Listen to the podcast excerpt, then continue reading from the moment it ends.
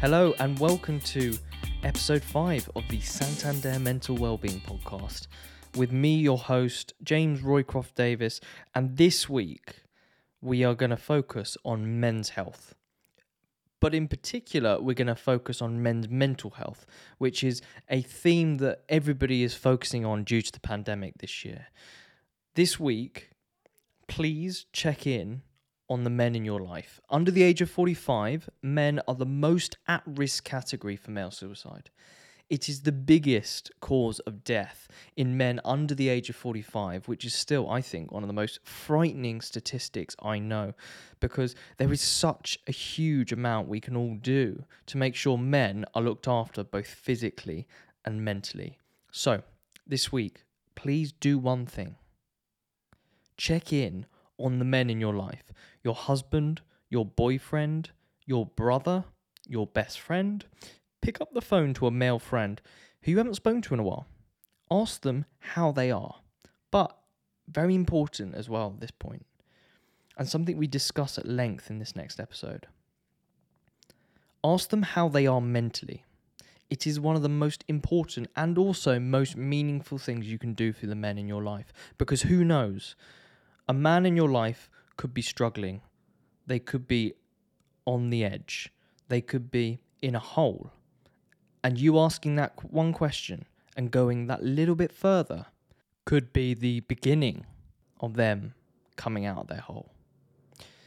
This week, I am joined by two men, Damien and Reza, who some listeners may or may not know, but their stories and I think their curiosity around their personal battles with mental health is genuinely unbelievably inspiring. So, welcome to this week's episode of the Santander Mental Wellbeing Podcast.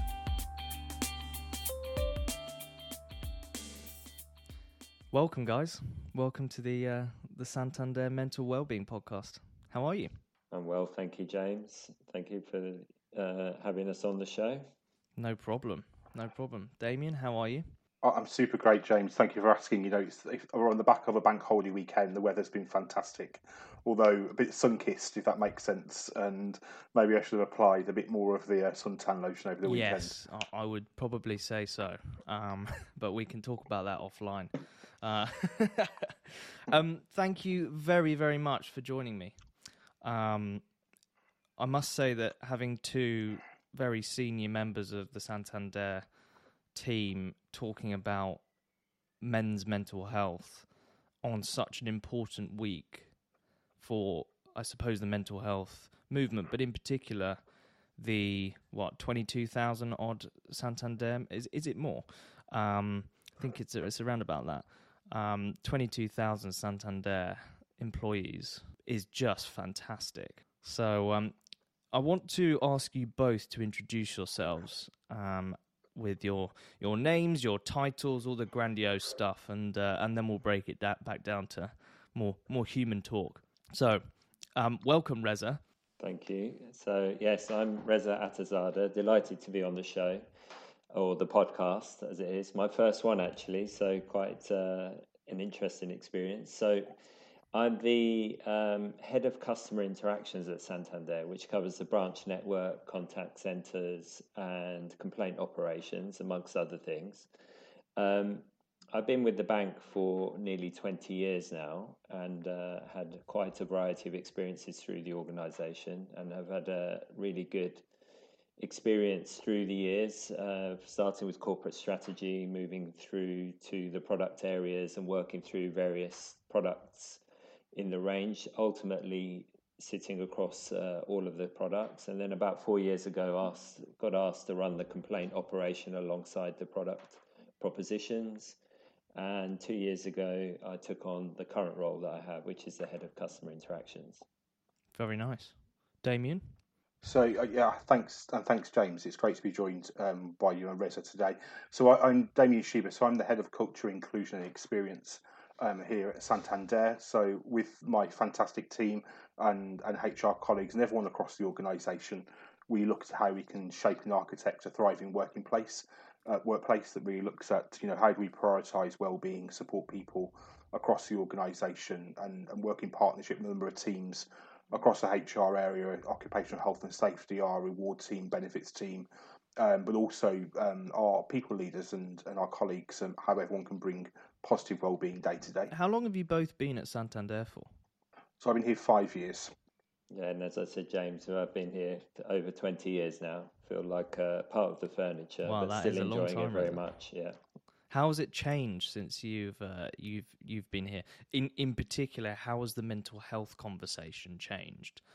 Well, I mean, the organisation's gone through uh, a significant amount of change. I mean, when I first joined, it was Abbey National. We were based out of Baker Street, uh, head office branch um, originally, but then, you know, we back in 2004 we were taken over by Santander, then integrated with uh, Alliance and Leicester and Bradford and Bingley not long after that. And uh, so the organisation has gone through a lot of change, lots of cultural um, evolution, I would say, through that period as the, the world has changed as well.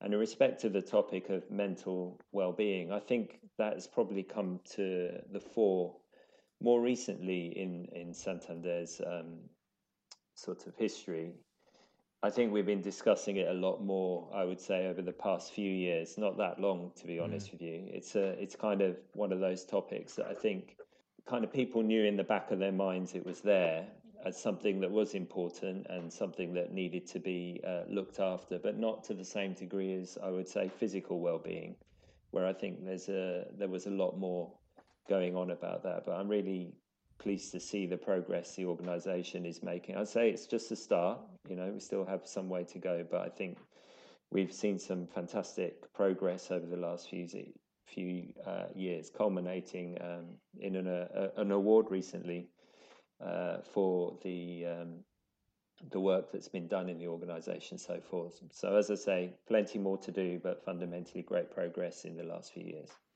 Before we get into Damien's story um, and actually what I hope we're going to do here today, Damien, is for us both to share our experiences and and see how um, how much we can we can explore that. But um, I just wanted to introduce Men's Mental Health Week because well, it's Men's Health Week, but there's an, a focus this week on men's mental health, which is uh, brilliant.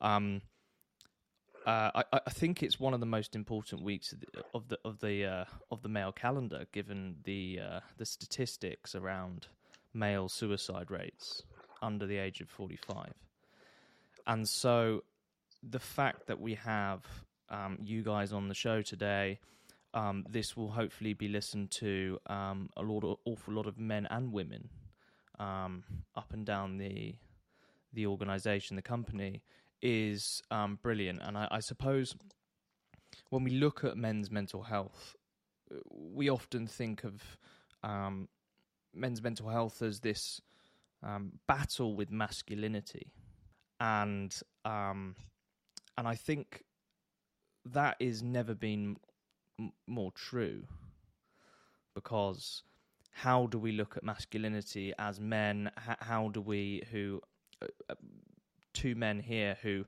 have um, who have uh, risen up the Santander ranks and are holding or or managing lots of people across the organisation, but how are we able to look at masculinity in a way which um, doesn't diminish mental health? And I think that's really, really important. So, um, yeah, I just wanted to introduce that because I think uh, this is such an important week to highlight awareness across the organisation, across the mental health spectrum as well for men because everybody has their own story, and mental health will touch everybody. I guarantee you, all 7.2 billion people on this planet will have been touched at some stage by mental health. And I know, Reza, you've actually got your own personal story with a family member that we'll dive into. Again, highlighting this does not stop um, um, here. This touches everybody. Um, Damien, you yes. have had your um, quite a, a, long history, um, as I, as as I understand it, of mental health battles um, that you've overcome, but you've dipped back in. Um, wh- where does your story start? Yeah, thanks, James. You know, um, and and it's really interesting. You talked about masculinity, and I'd love to delve a bit more into that because you know, boys cry too is something that that we that we we are Mm. seeing, and and and, and we want to really get across. And, and one of the things that I was reflecting on before this kind of podcast and how to share the, story, if you like, in terms of that piece. And so, you know, around about 10 years ago, um, I had probably one of the lowest and darkest times in, in my life. Um, and a part of that, you know, I, I had quite deep suicidal thoughts, um, uh, resulted in um, writing um, a, a note to my parents to tell them that I had enough of life. This hopelessness and sadness definitely had overcome me, and, and the darkness um, had really um, taken over my whole life. Um, and and and that point in my time of my life was probably one of the worst. Probably when I look over this over the last ten years, but it's also the of the brightest lights off the back of it as well because it shows the the way that actually with the right support and conversations and and and actually overcoming those stigmas that that exist around men's mental health particularly around that you know men men don't open up about their feelings or share them um, actually it, is, has been a light for me in a way that I knew now that I've got people around me who support me and, and, and I can talk to and and it's been really interesting for me over the last year or so actually because the the, the COVID nineteen pandemic has has brought out some of those feelings again. Actually, you know, I was living in London, um, in my bedroom by myself constantly, um, working, sleeping, living in this one room, um, and not seeing family or friends, being stuck, not being able to come home to Birmingham, um, and, and really loneliness really set in at that time. I'm back home now in Birmingham, which I'm really pleased about, um, and I'm getting to see family and friends um, more often now. But but you know, recently, again, my mental health take, took a, a kind of downward trajectory um, around that piece, which resulted in me having to go into the doctor um, around that piece and talking very openly um, uh, with them around that part. Um, but you know, it's been what I describe as a roller coaster, What- probably in, in mental health. What does it feel like knowing that you are? Well, maybe not knowing is the wrong the, the wrong word, but what does it feel like when you're in that downward spiral? Yeah, I, I was trying to think before this podcast how to how to describe what this means, and and and one of the things I analogy that I had in my mind it's a bit like a jack in box, if that makes mm. sense. And and and you know when you turn the handle of a jack in box and suddenly it pops out of nowhere, and and I think actually if I think about how that feels, if you think about the social isolation, the loneliness, the anxiety, the sadness, uh, etc. Each of those parts of what you're feeling is turning the handle each time, and then suddenly pop, this kind of pops out, and and it, it, it overtakes you and, and, and, and overcomes you in a way that you don't expect it to. And, and I think Reza will agree with me. You know, I try to bring energy and happiness and and fun in every conversation that I have, but also sometimes I think the brighter the light, the darker the shadow, um, as well. And and actually, for me, the shadow is particularly was particularly dark and started to emerge as particularly dark over the last year as well. And and, and I think the my final reflection of what it feels like is is just you just don't feel yourself. You know, you've it's like this inner turmoil of of you know that you're you're loved and you're wanted and that you're that you've got a great personality and you're great with what you do, but then you've got this kind of disconnect with what your mind's telling you day to day of of this emptiness and and and darkness that overtakes that that that you you, you have to try and find a way of coming out of it in in a way that's best for Mm. you. That's so interesting. I'm the same. You, I recognise. I'm I'm probably quite lucky that I haven't been in a in a real hole since maybe November last year. Um, coinciding with taking medication actually, um, which has been changed my life and actually my girlfriend's life, um, because we're no longer um, succumbing to these real dips and like these massive ebbs and flows in, in mood and, and, and understanding depression and anxiety. But it re- it really is this you you are aware of your surroundings. You're aware of the people who are in your life who do love you, but it doesn't matter because the blinkers are on, and it is. I, I feel like it's like tunnel vision, where, um, where I know all these people around me not rely on me, but um, they love me for who I am. But until I I can actually understand that I I, I am loved, and that there is life beyond um, the darkness. Um, unfortunately, I, I found it it got better with time. And when you're in the moment, it's like I don't want time. I just want this to be better right now.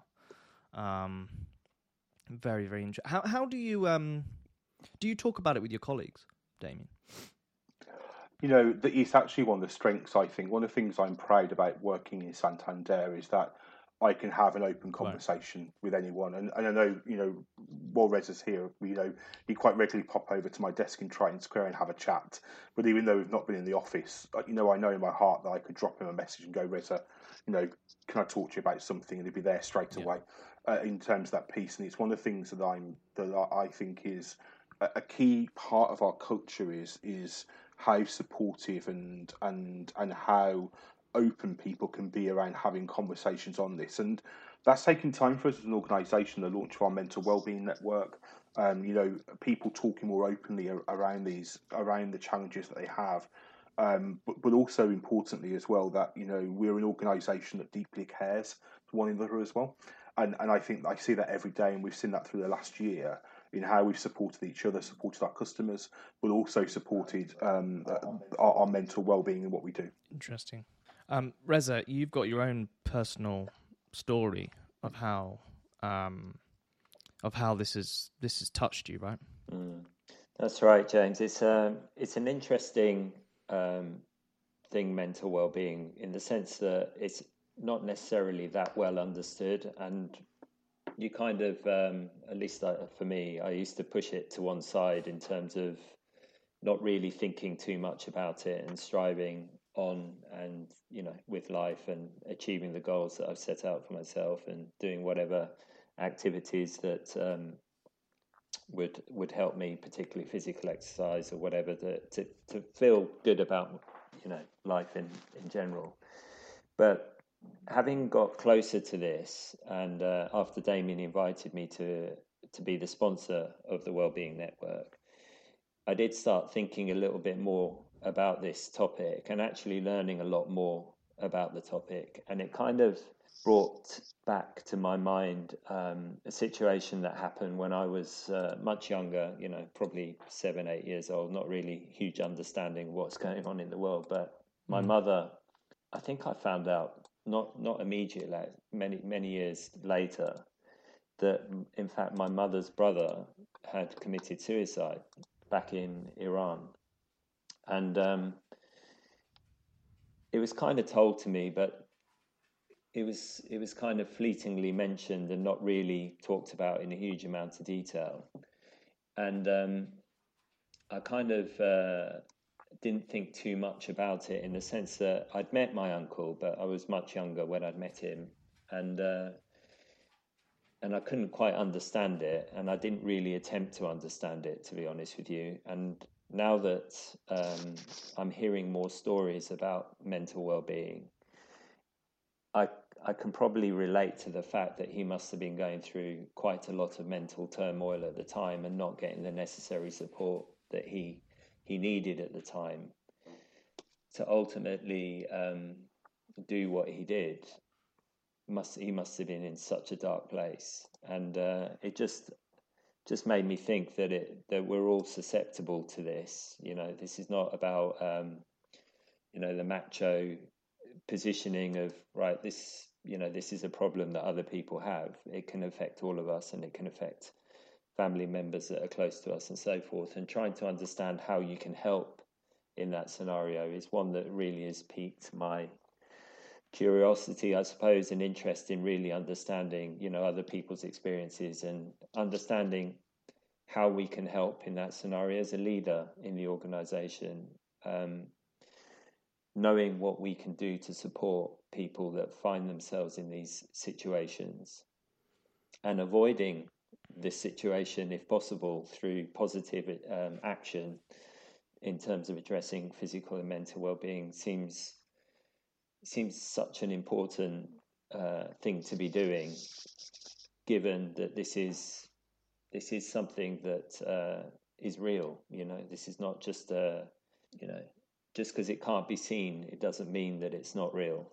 And um, effectively, I think now that I've heard more stories, Damien's story, your story, and others, you realize actually it it is quite prevalent the the need to ensure that we're supporting our, our friends, colleagues, but understanding how to do that in the best way possible is also uh, a key thing that we need to all evolve and learn about. And I learn every day new things about how people are addressing it, hearing the stories. I mean, Damien, I've heard Damien's story a couple of times now.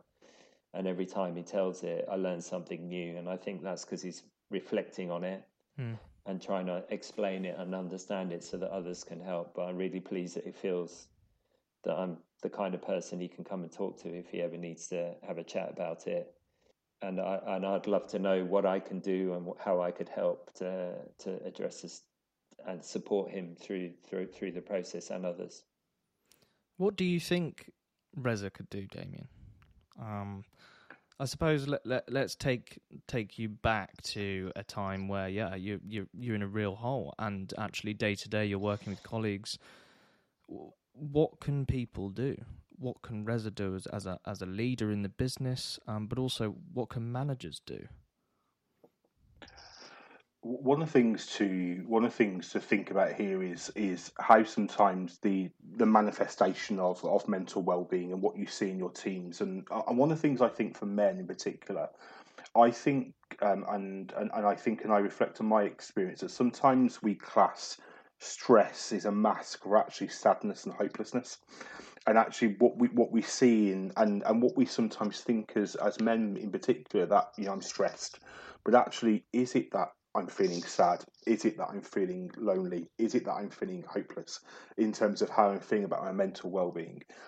And I think there's an important part for leaders and managers to recognise any changes in in behaviour, in language, in in patterns that they see from their team, and and and then to to really help and support that person by delving into how's your well-being is a strong question that we can ask. Not are you okay? Uh, is everything all right? Because I think you'll get a yes or a no answer. You know, how's your well-being? Is a question that every manager could ask and every leader could ask in every one-to-one.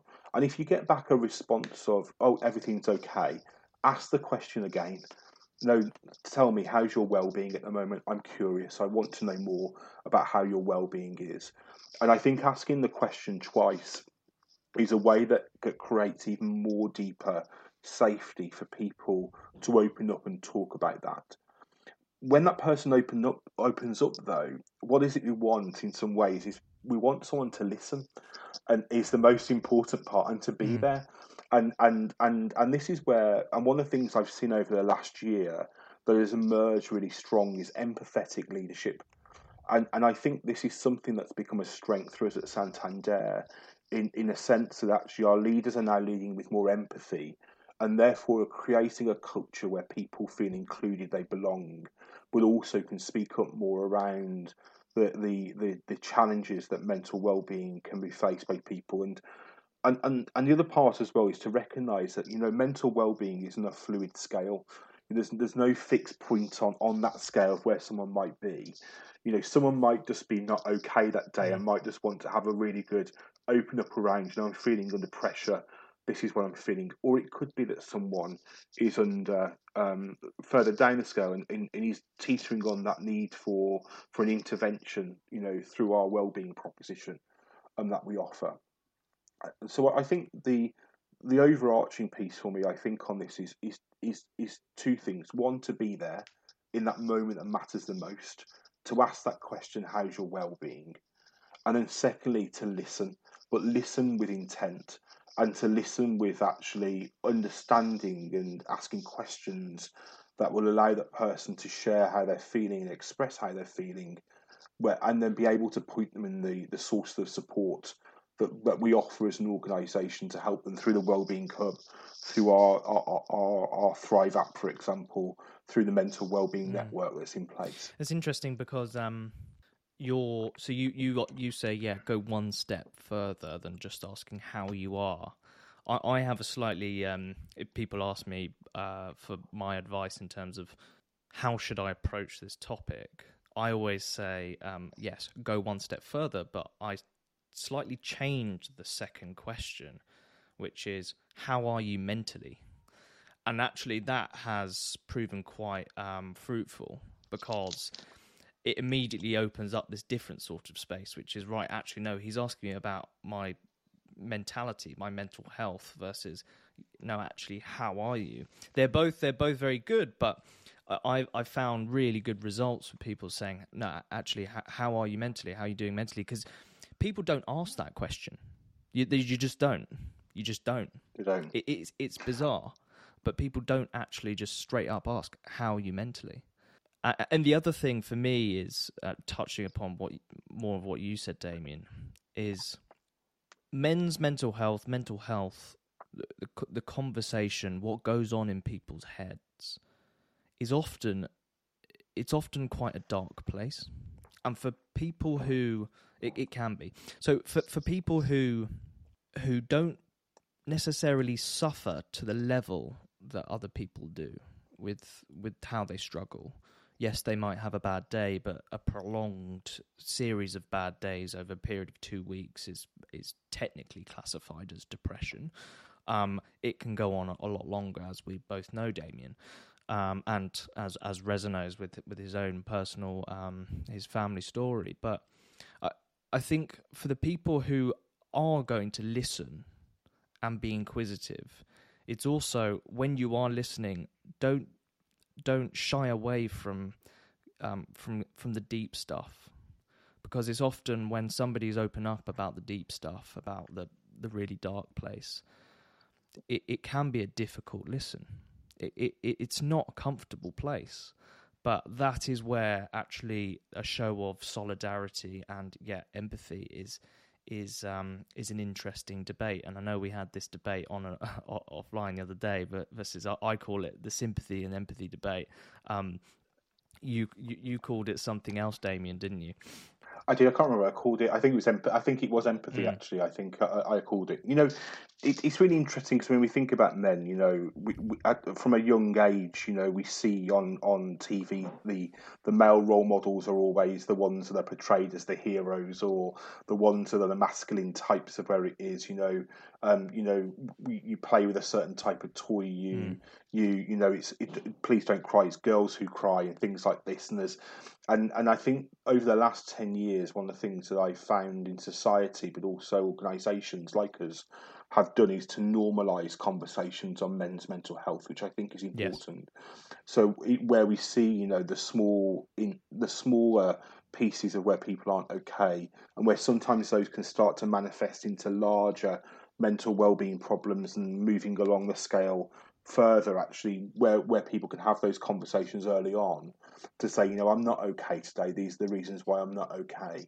I think is important when we look at this this topic and, and leaders and managers being able to have those early conversations with people but also the tougher conversations like you say james around actually how do we really delve into when someone opens up to us about darkness around where they are and how we can point them to the right levels of support and tools and interventions to help them. Mm. There are two um, two learnings here that um, I thought I'd share with you that I, you know from speaking with you both um, that I find really intriguing. One is, you know, by background and training or however however you want to put it, we we look to solve problems all of us through life you know a problem comes we're faced with a problem a challenge and we look to mobilize uh, our efforts and fix the solution and one thing that you're both saying is actually um, just listening is part of the solution not necessarily having the answer mm-hmm. is yeah. going to be um, the right place to be at a certain point in time and just listening and i find that quite uh, quite an interesting position to take because as someone that likes to fix things and problem solve, that just feels like I'm being inadequate in supporting you both. You know? Yeah, what what is the dilemma in your mind, Reza? Well, the thing is, you're not solving the problem for the individual because by listening, um, they're saying, "Well, I, I feel really dark about this situation, or I feel bad about that," and you think, "Well, how can I make it better then?" You know, what would what can I do to support you with making it better? And actually, uh, what you were saying at points is actually I don't need a solution to be honest. I just need you to listen at this stage because I don't think it's solvable either. I think that's what you were saying, James. It's it's not solvable at that particular point in time. No. And I need time to maybe assimilate the situation and I'll it will come to me, but don't try and mm. rush to a solution because at this point in time I just need you to listen.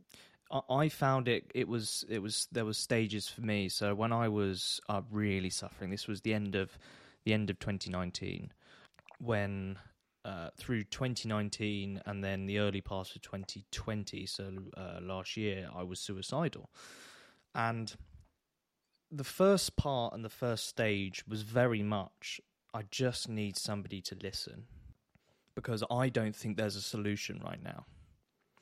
But the fact that somebody was there and listening, and I knew I had a couple of people who who didn't necessarily give me the answers, but were just kind of just there and just were looking out for me regardless, was the first step in my recovery because it it forced me to talk and that was the most important thing I could do was talk about how I was feeling and try and verbalize it. And and even if it didn't make sense it was just getting it out there. And I always say on on on my podcast the the, the rut talk even if it's to a wall or to your cat or to your dog anybody anything.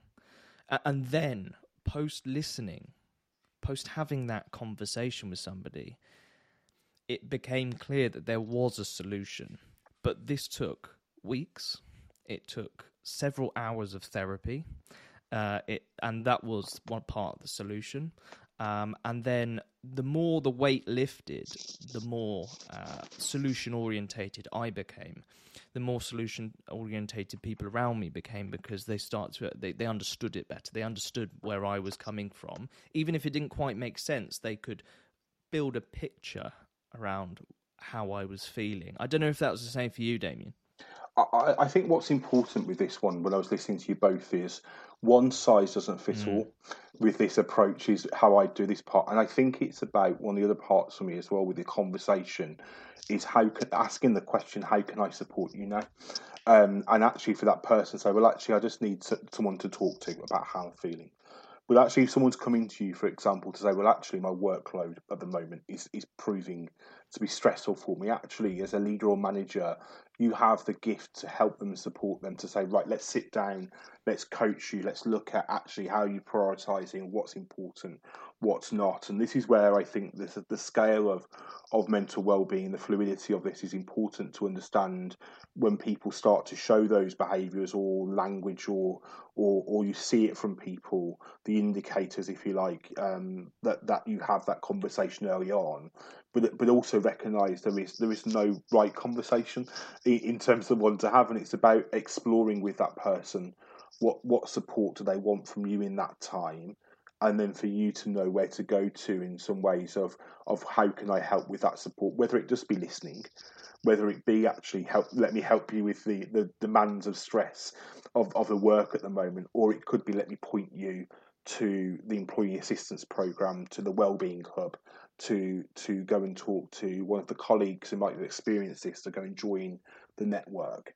So um, so I think for me, I think it's the experience for me. If I if I look back back in 2011, I think my challenge in that time for me was that I, I, didn't feel safe to speak up because I didn't have anyone to support me in some ways that I that I felt able to speak up in the organisation I was in and where I was. Um, but I think if I was to have that same experience now and have done recently in some ways, but not to the, the far right hand of the fluidity of scale. I think one of the things that I found of comfort here in Santander is that I've been able to speak up quite early about how I feel, and then for someone to listen, and then for someone to say, right, let's work mm-hmm. together on, on that solution. So I think it's about that understanding what does that person want from you in the in the moment, mm. and how do you ask that question to get that from them? How can I best support you? In 2011, I'm quite interested in, in this point actually because uh, I think Reza will probably be as well. Um, without naming names, Damien, what could they, the organisation, uh, people have done differently or better back in 2011? It, it, the organisation I was in in 2011 was was one where we was very heavily focused on utilisation of your time. If that makes what, sense. What does that mean? What does so, that mean? Uh, so in t- in terms of you know you, when you go and spend time with clients, you would you we charge your time out to a client. Right. So your performance was measured on your your time that you spend in client facing pieces to go and spend time with them. Um, and and so therefore I was targeted against a number of utilisation days, if you like, of how to go and do that. And the, the focus of the organisation was always on productivity, on, on how actually people were were were really um, really meeting those productivity targets. And, and, I think in some ways that that caused as, as well pressure and stress in that you're not meeting the, the the performance of what was expected alongside then having um, having this this time in my life that that having this darkness overcome me as well.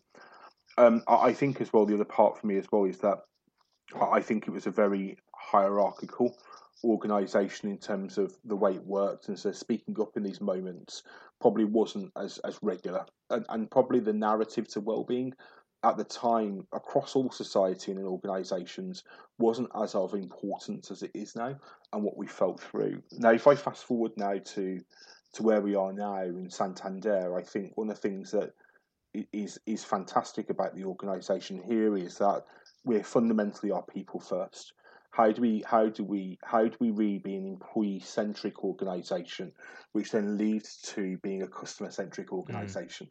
so actually when you get the best from your colleagues you'll get your best from your customers. And and so therefore and i'm not sure reza will chip in in a second with his view around this of how he's built a, a, what we what we know is a fantastic culture within customer interactions around supporting people therefore to support customers. But but i think actually what what I find now is two key things: is that culture, but also the narrative to the organisation around how we support well-being and having those tools, interventions, and support in place where people can go to to get help and support when they need it. Reza, how's it been uh, building that around customer interactions? So I, I think um, what Damien highlights uh, is over the last couple of years really tried to um, build on the work and the foundation of others in customer interactions to build a, an environment where people feel a huge amount of pride in what they do. So for me, pride is a very important component of uh, feeling. I find that if you feel proud about something, it's got all the positive uh, motivations and um, feelings associated with doing your job. So if you start with that concept, I thought how how do we generate an environment where people feel real pride in the organization to work and from there uh, I went into um, thinking about you know our colleagues really wanting to come in and perform to the best of their abilities every day really need an environment where they're feeling like they're learning enjoying what they're doing and uh, so we kind of constructed something that really um, created a culture which centered around that concept of creating an environment where people could come in and be the best they could be and perform to the best of their abilities. And uh, that requires nurturing, coaching, support, all of those good aspects. And therefore, we created this, um, what I call a coaching culture, where as a leader, your job is um, to really act as a coach for an individual support because it has a more supporting connotation rather than a hierarchical connotation. I'm I'm the leader. I manage uh, your attendance, your sickness, absence, and all this good stuff. So now I want it more more feeling like um, I suppose a support. Uh, a sporting environment where the coach is with it with the teams on the pitch, watching mm. the game, partaking where they can to support. So that's the coaching culture. And fundamentally, we do this to deliver a service that's second to none for our customers. And uh, so when Damien talks about the, the productivity metrics and making assessments, I, I think there's only one thing really that we really need to do is p- provide that service, help as many customers as we can, and provide a service that's second to none in whatever form it may need to take.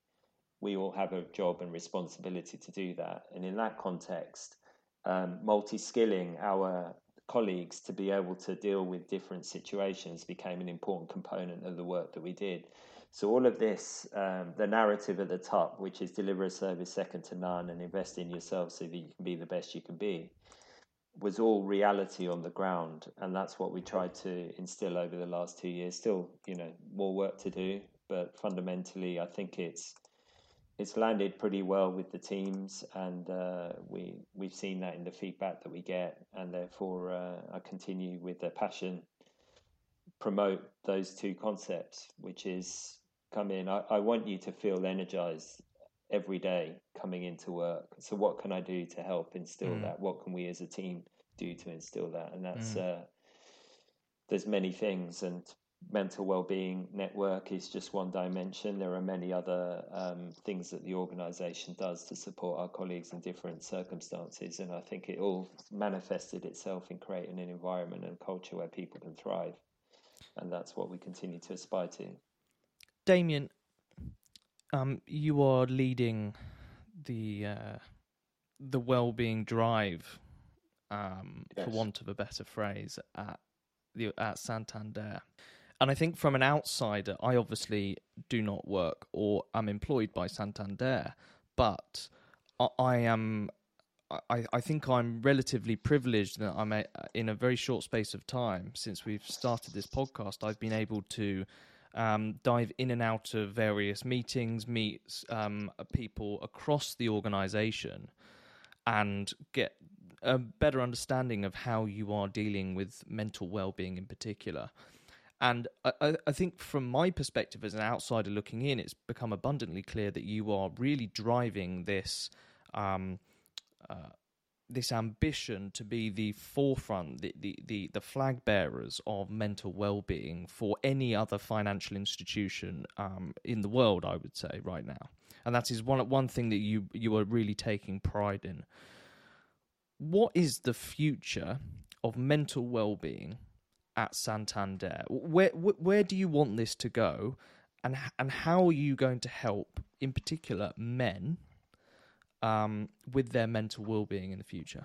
You know, it's, it's, it's really interesting. A couple of things that spring to mind. We, are still to see the impacts of the last year to mental well-being and come out of the, the pandemic. If you think, you know, over the last year, each of us has been in fight or flight mode, if you like, in our brains over the last year, and and that's been tiring for some people, and also resulted in pressure definitely in in in in ways that you know we're trying to balance the the need of staying safe from the coronavirus balancing work sometimes with parenting care and responsibilities looking after your own well-being.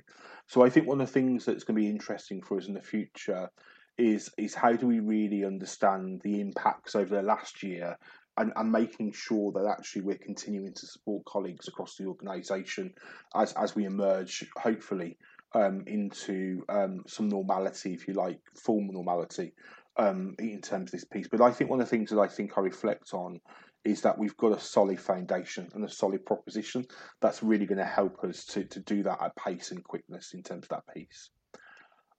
I think for men's mental health, I think um, I think I would love to see more more of our more of our men talking about this. Mm. I think you know as an organisation when we, we focus quite rightly over the last few years on on gender diversity and what, what that's meant is how do we build allyship with men and how do we also um, build female representation at the top of the organisation. But also there's a there's something for me here about how can we help people to become allies to men for mental well-being as well and how, and how can we really get a, a narrative in the organisation that actually this is an area that we can really help to for for to for inclusion, but also to normalise the conversation definitely, because um, again there, there are also pressures on men in life you know, in, in, in terms of this piece, and how do we help people to explain and talk about those those pressures more openly and, and to support them with that. And, and I think my third area for me for well-being, you know, you're right, James. You know, I'm so proud of what we've achieved over the last two to three years, and that's from everyone over across the whole organisation, from our from our executive committee through to our leadership, through to our colleagues, our line managers, our our supporting teams across the organisation. And what we've done here, in some ways, is is make sure that well-being is at our core of of what it means to be part of Santander and, and my hope is that as we continue in the number of years ahead, that that, that maintains a core part of our employee value proposition, which I believe it will do, but also a core part of our culture. That actually we're an organisation that really puts well-being at the heart of what we do, uh, in in a way that helps us then, therefore, to help and support our customers that we serve each day um, through through their needs. Interesting.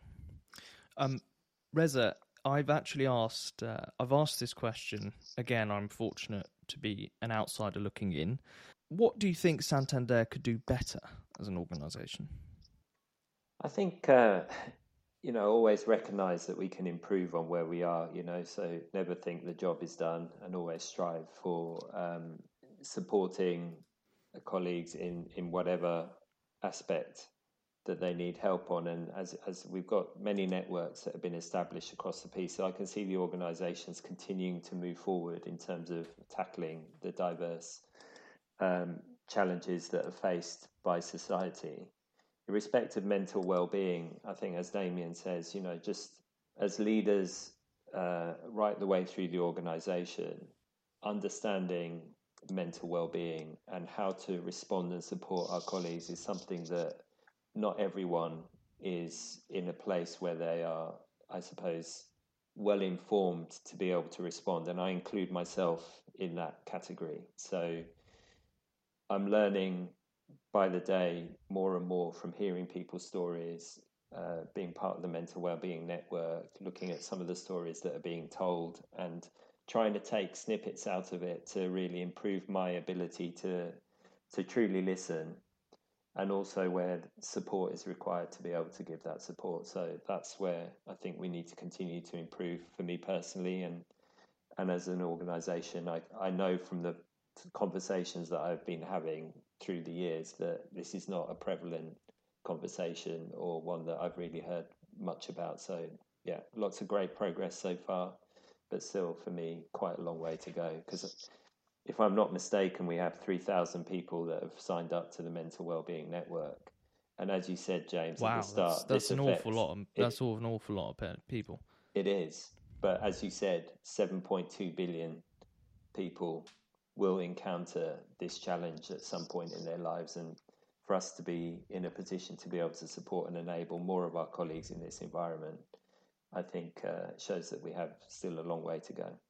Damien, um, I want to finish this episode um, speaking to you as a, um, a fellow sufferer, uh, somebody who's gone through a similar experience as I have um, in in that context, and understanding uh, if we can talk about the importance of men speaking up because it's Men's Mental Health Week, Men's Health Week, Men's Mental Health Week. What do you think the importance of speaking up is because from my I think it talking saves lives and it is that simple. It really is. Um, what what importance does it mean to uh, have to you?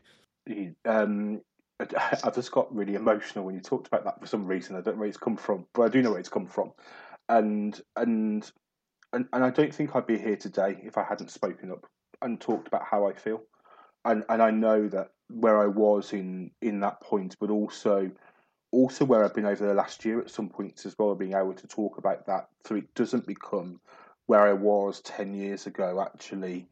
Um, and and so I think the importance for me in men speaking up is is of the utmost importance because actually everyone is loved by somebody and, and everybody is wanted by somebody. Mm. and and actually every one of us is unique and special and different in a way that we bring light and and positivity to the world. And and and I think actually everyone needs to know that you know there's always someone there that will listen regardless if that would be you know even Samaritans or a, a helpline or even our leaders in the organization or a colleague I, I, I truly believe that every, anyone that there is someone there for everyone that will listen if someone wants to talk about this.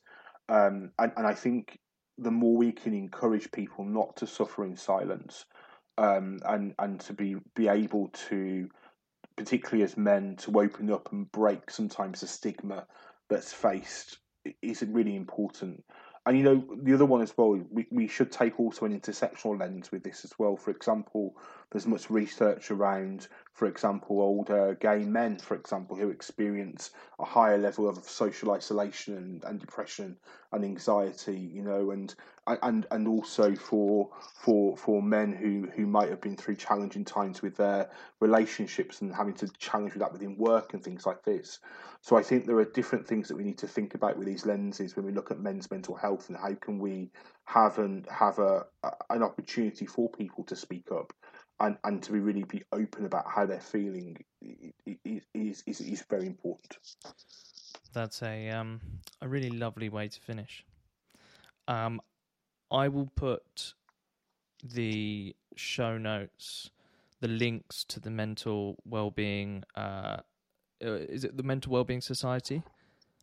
Mental Wellbeing Network. Uh, for uh, mental mental wellbeing network is our employee-led the network. Mental Wellbeing Network. I will make sure that I put all of the links to everything a Santander employee, whether male or female, actually need um, when it comes to um, taking control, responsibility, and looking at the importance of mental well-being and, and what Santander does in the show notes.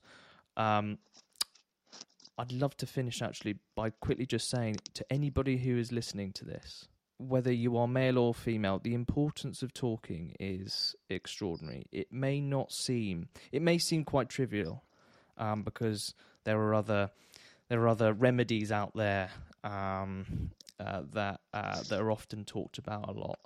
But in my personal experience, in Damien's personal experience, talking saved our lives, saved my life. Um, and there is nothing more important to start your recovery than talking. So if you are listening to this and you're struggling, please talk. Please, please talk. Um, Damien Reza, thank you so much for coming on the show. Thank you, thank you James. No problem. It's been a, it's been an absolute pleasure, and uh, I just want to reiterate it's absolutely fantastic to very senior leaders at, at Santander opening up and talking so openly about their mental health struggles, but also their experiences and how mental health has, has touched them. So, thank you both.